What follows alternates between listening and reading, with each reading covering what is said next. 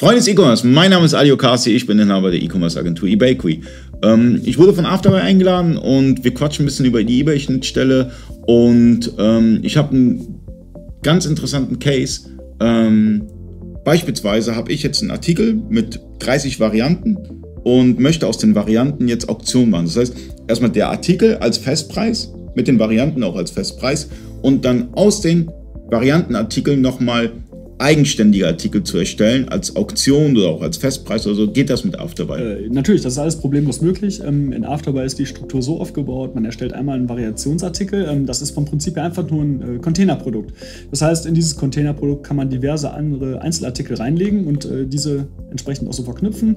Das heißt, wenn ich da genug Artikel reingelegt habe, in äh, dem Fall waren es jetzt 30 Stück, dann erstelle ich erstmal das Variationsset und liste das. So, jeder Einzelartikel, der da aber reingelegt wurde, der existiert auch noch als Einzelprodukt in Afterbuy. Mhm. Das bedeutet, ich kann diese Einzelartikel auch noch als Auktion, als Sofortkauf, ähm, international, national und so weiter listen. Und es wird immer vom gleichen Bestand letztendlich reduziert, was ja eigentlich, glaube ich, der Kern der Frage letztendlich ist. Genau, es geht ja darum, dass, dass Lagerbestände sind sehr, sehr wichtig, gerade wenn man auf Marktplätzen verkauft, weil ähm, Amazon und eBay reagieren ganz, ganz stinkig, wenn, wenn, wenn ein Kunde ein schlechtes Kauferlebnis hat. Und das entsteht dadurch, dass er was bestellt bei euch und ihr könnt nicht liefern oder zu spät liefern oder wie auch immer, weil ihr nichts mehr auf Lager habt. Und deswegen gibt es halt die Möglichkeiten bei den E-Commerce ERP-Systemen, dass ihr über solche, äh, wie soll ich sagen, Tricks dann ähm, den Lagerbestand richtig hält. Weil ganz schlimm ist es, wenn du halt Duplikate eines Artikels machst und dann irgendwie, da kenne ich auch ein paar Händler, äh, grauenhaft, dann hast du, du hast insgesamt zehn von diesem Artikel da,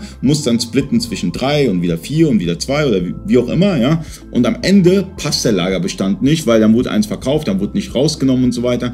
Deswegen gibt es Möglichkeiten wie Stücklisten oder auch diese Möglichkeit.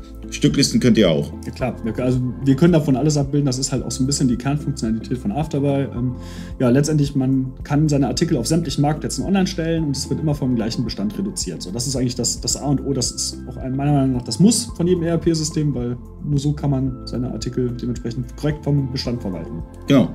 Ähm, das Ganze könnt ihr auch testen. 14 Tage kostenlos. Afterbuy testen. Link ist in der Beschreibung. Vielen Dank fürs Zuschauen. Bis zum nächsten Mal.